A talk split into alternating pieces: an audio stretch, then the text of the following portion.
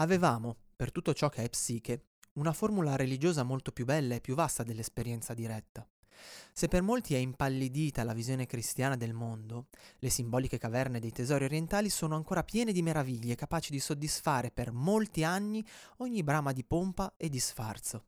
E queste immagini, siano esse cristiane o buddiste o altro, sono per di più belle, misteriose e suggestive. Certo, quanto più ci sono abituali, tanto più l'uso frequente le ha lievitate, così che esse conservano soltanto la banale esteriorità di un paradosso quasi privo di senso.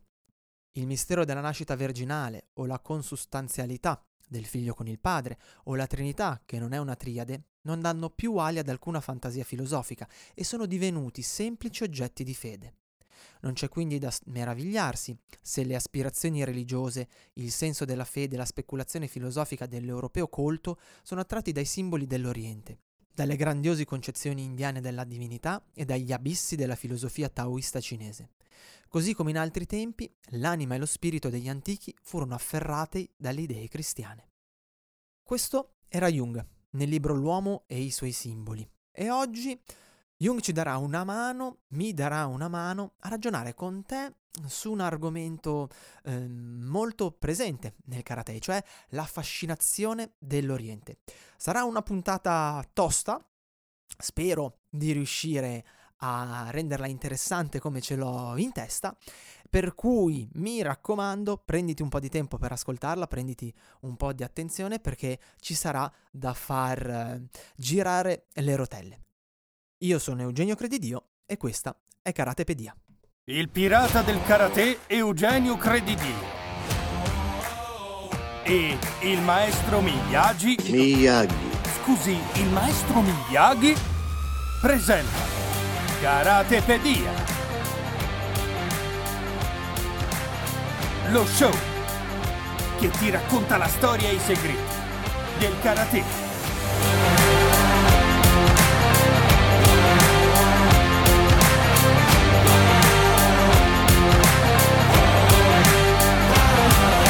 Martedì 28 marzo 2023, 7 del mattino puntuali come i karateka, schierati nel dojo pronti per fare il saluto e iniziare. Siamo alla puntata numero 88 di Karatepedia, lo show che ti racconta la storia e i segreti del karate con il maestro Miyagi. Dai la cera, togli la Buongiorno cera. maestro, buongiorno. Ne mancano 12, ne mancano 12, numero particolare, 12, 4 volte 3.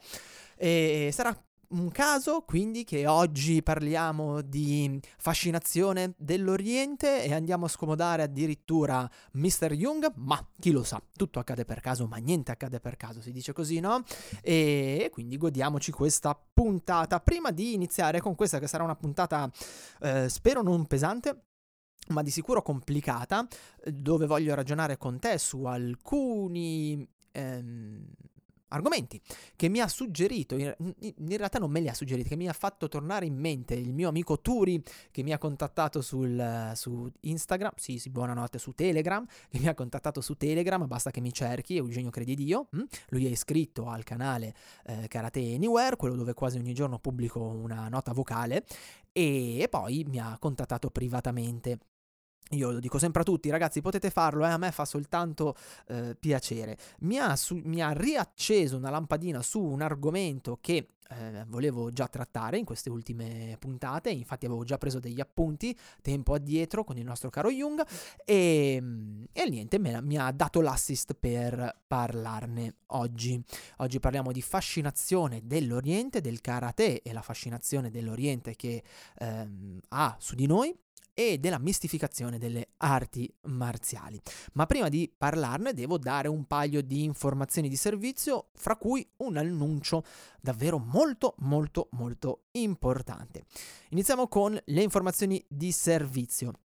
Puoi scrivermi e contattarmi sempre mh? Mm, facendo come ha fatto Turi. Lo puoi fare tramite Telegram, basta che ti iscrivi al canale Karate Anywhere, dove appunto pubblico ogni giorno una nota vocale, e da lì trovi i miei contatti per contattarmi in privato. Ma puoi anche mandarmi un'email a eugenio-dojoshinsui.com.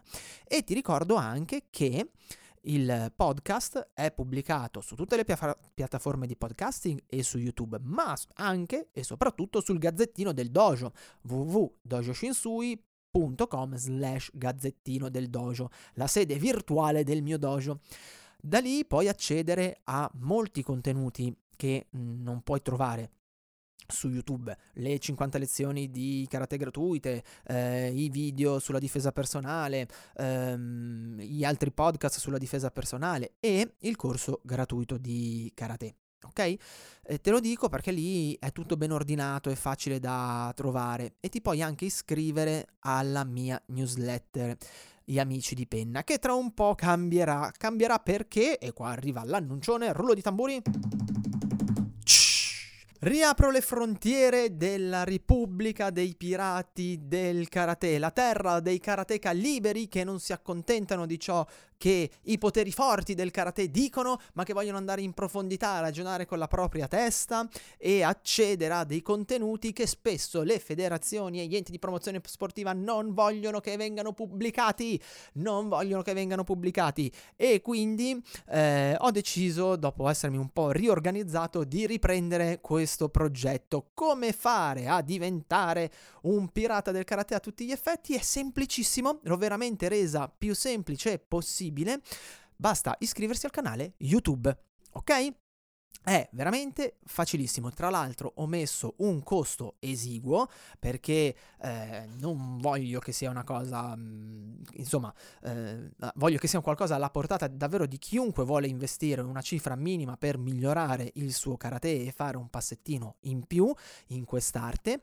Attualmente ci sono a disposizione le 30 live riservate che ho fatto durante il periodo della pandemia e più o meno ogni live dura un'ora e 40, un'ora e 30, quindi c'è davvero tanto materiale materiale e 17 video di approfondimento fra metodologie di allenamento, preparazione atletica e lavoro tecnico. E ogni mese farò tutto il possibile per mettere almeno un video nuovo. Ma non è finita qui, perché i pirati del karate avranno anche accesso a una newsletter riservata e eh, avranno anche accesso alla registrazione di alcune live che farò a breve e che metterò gratuitamente in diretta a disposizione di tutti, ma la live invece la registrazione sarà solo per chi è iscritto al, al canale e mh, mm, darò anche poi la possibilità di partecipare ad alcune live riservate. Quindi io ti direi vola sul canale YouTube del Dojo Shinsui, mh, mm, tanto trovi come sempre tutti i riferimenti, se sei su YouTube, beh, sei, sei qua, basta che fai abbonati, eh, se no trovi tutti i riferimenti sulla descrizione del video o nella descrizione del podcast e unisciti a noi pirati del karate.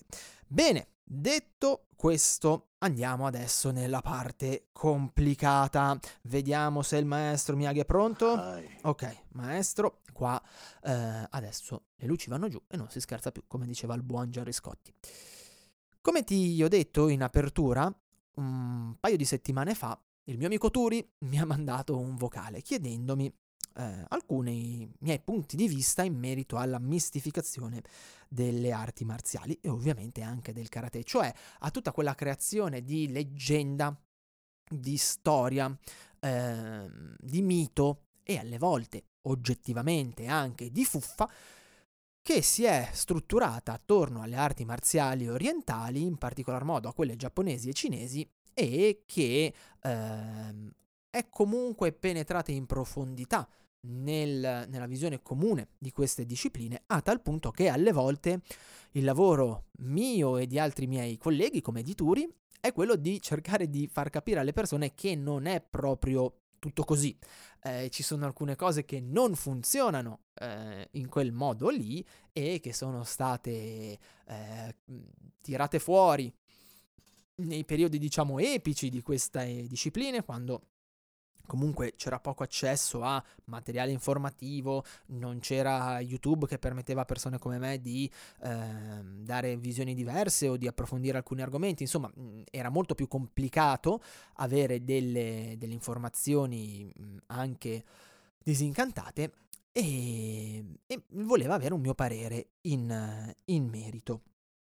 Questo approccio in effetti ha creato molti luoghi comuni, molte idee preconcette e il problema però è che laddove alcune persone non si avvicinano a queste discipline eh, perché pensano che ci sia tanta, tanta fuffa per colpa di mh, quello che è stato fatto negli anni passati, ci sono altre persone che invece si avvicinano proprio per questo, perché credono alla fuffa o danno un'importanza eh, forse eccessiva ad alcuni aspetti della, eh, della disciplina.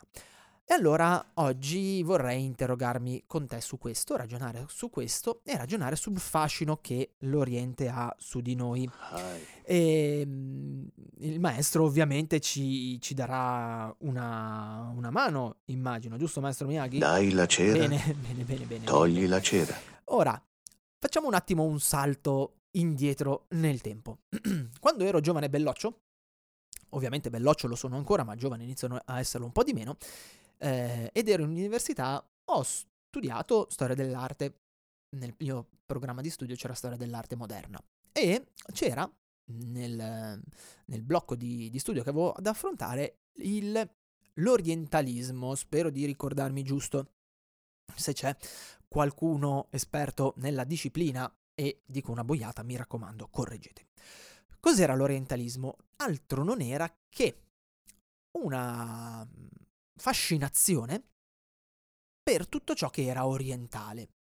La manifattura, i quadri, ehm, la, la chincaglieria, ok? Ovviamente anche gli aspetti culturali. Quindi questo fascino che l'Oriente esprime sugli occidentali non è nuovo, esiste da molti, molti anni. Mm? E fa parte di sicuro, d'altra parte, scusami, faccio un piccolo inciso, poi lo, lo, vedremo in alcuni pezzettini che ho estrapolato da questo libro di Jung. Eh, d'altra parte, se ci pensiamo bene, in, um, già all'epoca dei Romani c'era il fascino per l'Oriente, non l'estremo Oriente, non l'Oriente a cui pensiamo noi, ma c'era tutto il fascino per quello che era l'Egitto, che Oriente era comunque rispetto, rispetto a noi. E, ehm, e quindi questo richiamo al diverso, a un altro luogo, a qualcosa di differente, c'è nella, nell'uomo. C'è questa fascinazione per il, l'altrove, ok? E fa, fa, parte di noi e va bene anche che, che ci sia perché probabilmente è quella cosa che ci spinge a eh, andare alla ricerca di qualcosa di più, ci spinge a porci delle domande, ci spinge a non accontentarci di quello che sappiamo e ci apre un po' anche la mente, ci rende disponibili ad attingere a informazioni, a culture lontane dalle nostre per arricchirci e questo è qualcosa di, eh, di meraviglioso. Il, il primo, la prima cosa però su cui a me viene da interrogarmi ancora prima del problema vero e proprio della mistificazione e della fascinazione dell'Oriente che è diventato molto alle volte molto pesante all'interno delle discipline, lo è sempre stato, ma io ho visto in questi ultimi anni alcune cose che proprio mi hanno fatto storgere il naso, e quindi chiederci il perché l'uomo ha questa, questa fascinazione, il come mai. Mm? E, e, qua il nostro chia- caro Jung ci dà una grande mano, veramente una grande mano. Sempre in un altro, in un altro pezzettino del libro che ho citato, quindi L'uomo e i suoi simboli, che è un libro veramente da masticare tignoso, scrive la coscienza illuminata non ne vuole sentir parlare. Mh, mm, scusami, questo pezzo qua si riferiva a, a tutto ciò che riguardava il, um, Anzi, facciamo così, ti leggo proprio tutto il pezzo, non ti leggo soltanto la parte che ho, eh, che ho, sottolineato, così almeno dovresti avere un'idea più precisa. Sappiamo come in grande e in piccolo, in generale e in particolare, i crolli siano seguiti ai crolli e come si sia formata la spaventosa povertà di simboli che regna ai nostri giorni. Questo Jung lo scrive eh, nel Novecento, nei, nei, primi del Novecento se non sbaglio, intorno agli anni 30 o, o, o, giù di lì, spero di non dire. Non ho dietro il libro, non ce l'ho portata di mano. Facciamo fra gli anni 30 e gli anni 50, dai, diamoci sta... No, ragazzi, penso di aver detto una boiata sulle date. Comunque, eh, lo scrive lontano rispetto alla nostra epoca, questo è il fulcro e nonostante questo sembra estremamente attuale. Con ciò scompare anche la forza della Chiesa, fortezza spogliata dei suoi bastioni e delle sue casematte. La coscienza illuminata non ne vuole sentire parlare, ma cerca altrove, furtivamente, quel che in Europa è andato perduto. Si va alla ricerca di immagini operanti, delle forme intellettive che calmano l'inquietudine del cuore e dell'intelletto, e si trovano i tesori d'Oriente. Quindi, che è successo, secondo il nostro caro Carl Jung? Praticamente noi a un certo punto abbiamo perso i nostri simboli. Per Jung il simbolo è un qualcosa mh, di etimologico, cioè un qualcosa che unisce. Mh? E abbiamo perso quindi quel qualcosa che ci dava risposte e che ci dava la possibilità di chiamare l'inquietudine, di calmare, perdonami, l'inquietudine del cuore e dell'intelletto. Ma l'uomo per quanto sia razionale e illuminista, ha comunque bisogno di andare alla ricerca di risposte, di trovare un, uh, un balsamo per i suoi mali del vivere e di trovare una, un suo equilibrio. E quindi cosa fa? Li va a cercare altrove, perché la Chiesa, la, la nostra religione, quella cristiana, non era più in grado, eh, anche forse per via di una eccessiva banalizzazione, di un'eccessiva, um, come dire, di, di un'eccessiva semplificazione, non era più in grado di parlarci. Aveva perso tutto il suo misterismo, aveva perso tutta la sua fascinazione e allora l'europeo cosa fa? Va a cercare i tesori dell'Oriente. E lui giustamente, Jung ci dice, occhio perché sta roba non è nuova come ti dicevo prima. E continua, gli dei dell'Ellade e di Roma perirono della stessa malattia dei nostri simboli cristiani. Allora, come oggi, gli uomini scoprirono che quei simboli non dicevano loro niente, mentre gli dei stranieri avevano ancora del mana, del mana a cui attingere. I loro nomi erano strani e incomprensibili, e le loro azioni rivestite di un'oscurità carica di presentimenti, ben diversa dalla trita chronique scandaleuse dell'Olimpo. Perlomeno i simboli asiatici erano indecifrabili e quindi non banali come gli dei consueti pensa un po', inizia a fare un po' di parallelismi, facciamo quello che si fa nella letteratura comparata. Mm? Il fatto che il nuovo fosse stato accolto con la stessa inconsapevolezza con cui il vecchio era stato rigettato non costituì allora un problema.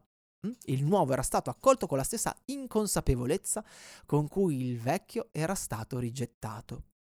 Lo sarà oggi Indosseremo come fosse un abito nuovo simboli belli e fatti, cresciuti sul suolo straniero, imbevuti di sangue straniero, espressi in lingue straniere, nutriti di una cultura straniera, incorporati in una storia straniera? Qui Jung tira fuori un problema mica male. Mm? Cosa dice? Dice che praticamente, come ti ho accennato prima, a un certo punto il nostro non aveva più quel sapore mistico e misterioso non riusciva più a parlare con noi. E allora noi ci siamo andati a rigettare altrove, proprio per via di questa grande fascinazione che eh, dei simboli indecifrabili e non banali, non consueti ci danno. Lui poi va avanti e storge un po' il naso, nonostante eh, non, non, conosco sufficientemente bene Jung qua per parlarne, però so che Jung avesse eh, aveva grande, un grande interesse per l'Oriente, non a caso la prefazione dei I Ching è stata fatta da lui e eh, attinse molto dalla cultura orientale, ma lui qui eh, storge un pochino il naso, nel senso che andando avanti dice certo che noi andiamo a prendere in maniera del tutto inconsapevole del materiale, una parte culturale che non ci appartiene, di cui non conosciamo l'evolversi e che, per quanto sia affascinante, difficilmente eh, riusciremo a capire appieno. E in un certo senso di queste cose ne avevamo già parlato in puntate precedenti con Alberto La Spada, il dottor Alberto La Spada, il nostro esperto di lingue orientali con cui poi andremo a riprendere le nostre chiacchierate sulla, sulla lingua giapponese. Eh, dove dicevamo che per quanto noi ci possiamo sforzare, noi non siamo giapponesi, non siamo orientali e non capiremo mai al 100% ciò che alcune cose vogliono dire. E infatti qua Jung continua poi. Sarebbe cosa molto migliore, mi sembra, riconoscere decisamente la nostra povertà spirituale, conseguente alla mancanza di simboli, anziché arrogarsi una illusoria ricchezza della quale assolutamente non siamo eredi legittimi. Abbiamo lasciato crollare la casa dei nostri padri, che i nostri padri hanno costruito, e ora cerchiamo di fare irruzioni in palazzi orientali che essi non hanno mai conosciuto. Maestro Miyagi è vivo? Hai. Bene, lei ha qualcosa su questo argomento che magari può illuminarci, dato che, insomma, chi meglio di lei conosce la cultura orientale? Inspira, Eh, espira. Ok, ma, ma aspettavo qualcosina di un po' più, diciamo, persistente, ma ce lo facciamo andare, andare bene. Devi solo aver fiducia in quadro. Ok, abbiamo finito con i cliché del maestro. Va bene, allora, allora, c'è tanto qua. mm? Iniziamo quindi a, a ragionare sul perché abbiamo, secondo Jung ovviamente, ma e credo che sia un, un ragionamento che non fa una grinza, abbiamo questa grande fascinazione per l'Oriente, perché l- quello che abbiamo a casa nostra non ci parla più. Ci siamo impoveriti di simboli, ci siamo impoveriti di spiritualità, eh, questo lo dice ancora in altri tratti del libro lui, e quindi per quanto a noi piaccia essere illuministi, per quanto a noi piaccia essere eh, figli della razionalità e via dicendo, abbiamo tolto una parte importante di noi. mm? E questa, questa ablazione ci fa male, ci fa sanguinare e noi, buona parte di noi, va a cercare quindi ehm, ciò che non trova nella propria cultura altrove. Qua potremmo poi iniziare a spaccarci la testa sul perché non troviamo nella nostra cultura eh, quello che invece troviamo altrove. Ma questo ci spinge ad andare altrove, ad andare a far nostri simboli, culture, tradizioni che oggettivamente non ci appartengono, che spesso ci sono lontane e che probabilmente a volte eh, non comprendiamo al 100% oppure pensiamo di comprendere ma in realtà non lo facciamo. E questo sotto un certo di punto di vista, e qua parla Eugenio, potrebbe essere rischioso perché pensare di capire una cosa non significa capirla e quindi eh, andare a prendere a piene mani in altre culture senza interrogarci profondamente e senza capire con profondità ciò che stiamo andando a prendere potrebbe impoverirci anziché arricchirci e addirittura eh, potrebbe fuorviarci, portarci fuori strada. E qua arriva la nostra famosa mistificazione delle arti marziali. Questo processo, così come avviene a livello spirituale, avviene anche in altre discipline, nelle arti marziali in primis, dove si è spinto e si spinge tuttora moltissimo sulla parte esoterica e spirituale. Parte fondamentale, importante, io ne parlo spesso ai ragazzi, e molto arricchente, ma che, a parer mio, va presa con le giuste precauzioni. Cosa voglio dire? Che purtroppo, sfruttando queste leve di cui parla Jung, sfruttando queste esigenze, io ho visto in tutto quello che è il mondo um, olistico e in molta parte di quelle che sono gli insegnanti, in buona parte di quelli che sono gli insegnanti di arti marziali che si staccano dal, dalla, mh, dall'approccio 100% agonistico, ok? E che invece fanno molta più leva sulla spiritualità, la tradizione, eccetera, eccetera. Ho visto sfruttare questa ferita dell'essere umano per ehm, andare non a creare libertà, non andare a dare risposte, anche perché spesso queste persone le risposte non le hanno, ma per creare dipendenze. Mm? Perché abbiamo bisogno di credere qualcosa e ognuno di noi in qualcosa e ognuno di noi crederà in ciò che gli è più affine. Il mio professore di eh, filosofia al liceo una volta fece un micro eh, intervento durante una lezione che mi è rimasto stampigliato nel cuore. Diceva: Nessuno è ateo in realtà. Anche oh, alcuni miei compagni, ah, non è vero, ah, ah. Lui, no, nessuno è ateo. Eh, perché? Di- dimmi in cosa credi, disse un mio compagno. Eh, io credo nella bella vita, ha fatto il, proprio alla provocazione, nella bella vita e nei, e nei, soldi. Quindi tu nella tua vita cosa cercherai? E eh, io cercherò i soldi. E allora tu credi nei soldi, quello è il tuo Dio.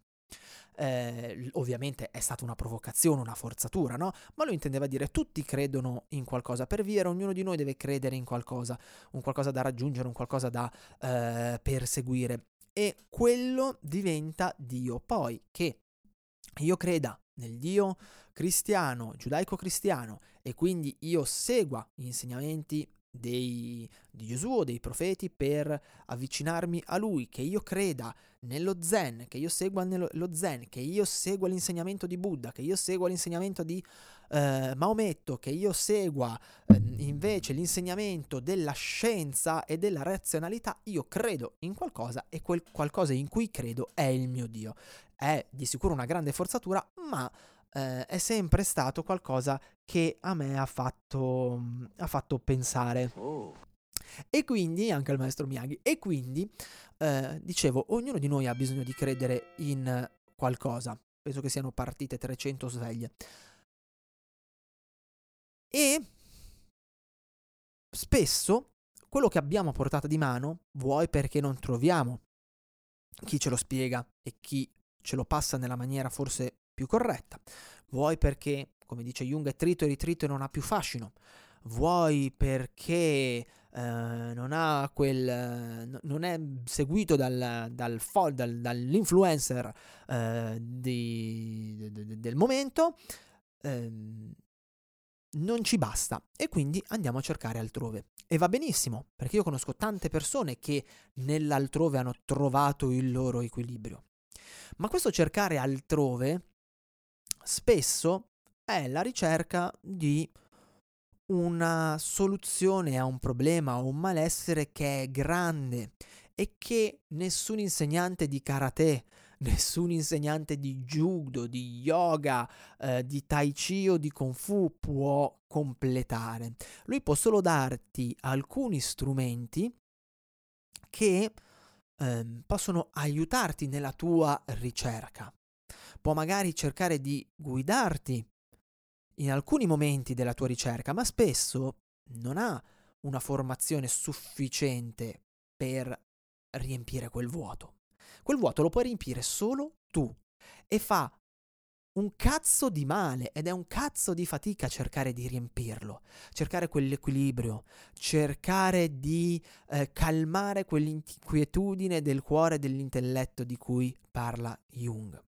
E spesso quel, quella pratica, quella disciplina, quella, quello che è, non sono realmente, non vengono passati dagli insegnanti realmente come strumenti di ricerca o come strumenti di indagine, ma vengono passati come soluzione.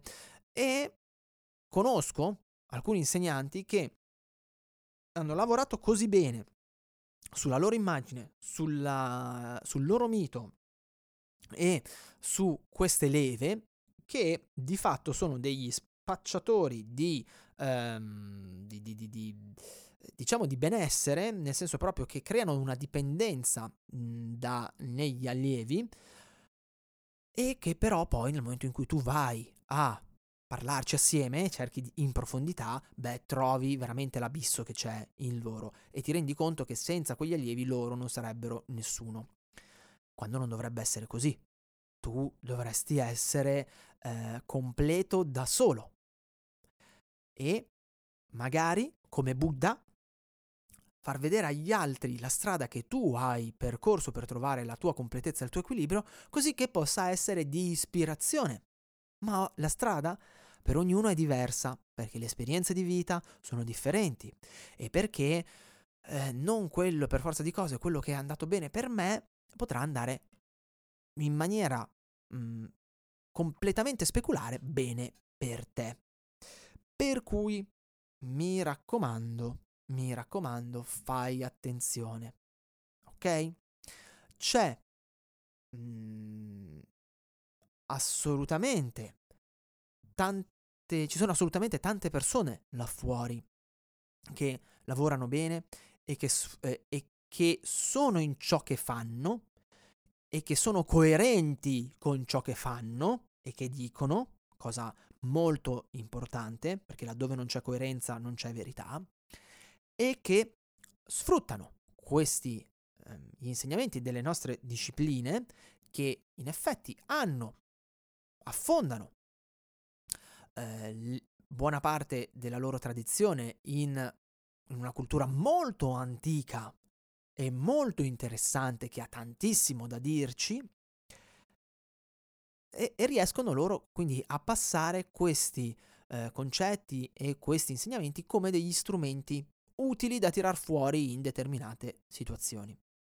Ma ci sono anche tante altre persone che sfruttano questa necessità e questa fascinazione dell'Oriente, questa mistificazione dell'Oriente per creare un sacco di fumo, un sacco di fuffa e per attirare a sé persone deboli che poi sono completamente sguarnite, indifese e diventano dipendenti e lo vedi, lo vedi quando ci sono gli, gli allievi che guardano i loro insegnanti con lo sguardo dell'amore, ma non dell'amore inteso dell'affetto, della stima e eh, dell'ammirazione corretta, ma proprio della è come se ci fosse un santone lì presente. Fai attenzione a quel tipo di persone lì, perché questo tipo di approccio nelle arti marziali c'è eh, ed è pericoloso. Come scriveva sempre il nostro caro Jung, lo scopo della vita non è quello di diventare perfetti, ma è quello di diventare completi. Le arti marziali, la cultura delle discipline marziali può aiutarti a avvicinarti alla tua completezza, ma deve, ripeto, essere uno strumento. Deve essere uno strumento che ti aiuta nei momenti di difficoltà o nei momenti di disequilibrio, che ti dà una bussola, che ti permette di essere centrato. Ma non de- deve essere una filosofia di vita, ma non deve diventare la tua vita. Per cui mi raccomando, lo ripeto ancora una volta, fai attenzione. Il discorso della mistificazione c'è, c'è sia a livello tecnico, perché agli insegnanti piace far credere ai propri allievi di essere imbattibili e in, ehm, indistruttibili, c'è a livello spirituale e sono pericolosi entrambi perché creano, in alcune situazioni, creano dipendenza e creano, delle, creano tanta fuffa. Cerca sempre di approcciarti a queste discipline con un minimo senso critico che vuol dire farsi delle domande, non accettare mai nulla per completamente giusto perché l'ha detto una persona in cui eh, riponi la tua fiducia e di cui hai stima. Miyagi ha buone speranze. Oh, va bene. Io direi che siamo andati, andati lunghi. Chiedo, come sempre, maestro, lei ha qualcosa da aggiungere? Karate qui. Karate qui. Karate mai qui. Perfetto. Io spero di essermi riuscito a spiegare in maniera chiara, perché è un argomento complicato, insomma, mh, mm, difficile da, da masticare e, e, so che qualcuno starà dicendo no, no, no, non è così, non è vero e via dicendo. Però davvero lo dico con, col cuore in mano, fate attenzione. Eh? Io per primo, da ragazzino, ci sono cascato un paio di volte. E anche da meno ragazzino in, uh, in, ambienti fuori dalle arti marziali perché sono passato magari per momenti un po' complicati, un po' di disequilibrio uh, e via dicendo. La cosa positiva è che i miei maestri, quelli veri, mi hanno sempre insegnato a farmi delle domande. E quando, queste, quando 2 più 2 non fa 4, c'è sempre qualcosa che non torna. La parte spirituale, esoterica, e filosofica delle arti marziali è l'infa per queste discipline e non esiste do senza questa parte qua, se no parliamo solo di mero sport. Ma dobbiamo sempre approcciarci a questa parte con il giusto rispetto la giusta intelligenza e ricordandoci che comunque siamo, diciamo, in uh, casa di altri. E per cui probabilmente non riusciremo a fare nostro al, per, al 100% quello che ci stanno insegnando e ricordandoci anche che chiunque, giapponese, cinese, indiano, mm, arabo, asiatico, occidentale, ok, orientale, texano, dove prendete prendete, chiunque ha dei pro e dei contro, ha dei bene e del male. E che prendere eh, chiunque sbaglia, ok? Per cui mi raccomando, non prendete sempre, non prendere sempre solo a piene mani senza senso critico. Va bene? Eh, faccio un esempio molto terra-terra. Spesso c'è questo, ad oggi c'è questo grande fascino per l'India e per la cultura indiana, millenaria, meravigliosa. E gli indiani spaccano, sono splendidi. Mm? Ma ci dimentichiamo che nell'India c'è un tasso di violenza sulle donne che è fuori dalla grazia di Dio. Quindi ricordiamoci sempre che le contraddizioni ci sono ovunque, non c'è solo bene, non c'è solo male, Dobbiamo, eh, devi essere tu a ragionare con la tua testa, ad ascoltare il tuo cuore e mi raccomando a porti sempre delle domande, non accettare mai niente in modo acritico. Per la puntata di oggi direi che è tutto. Adesso grazie maestro. Grazie. Mi fa piacere. Io ti do appuntamento martedì prossimo per la puntata 89 di Karatepedia. Fino ad allora ti auguro una buona pratica e ti abbraccio. Dal maestro Miyagi Sayonara. e da Eugenio un arrivederci e ricordati che la più grande forma, di, la più alta forma di karatepedia, eh sì, buonanotte, ce la faccio più, la più alta forma di pirateria è la condivisione della conoscenza. Ti aspetto nella Repubblica Indipendente dei Pirati del Karate. Ciao e alla prossima settimana! Trovi altri contenuti gratuiti su www.dojoshinsui.com.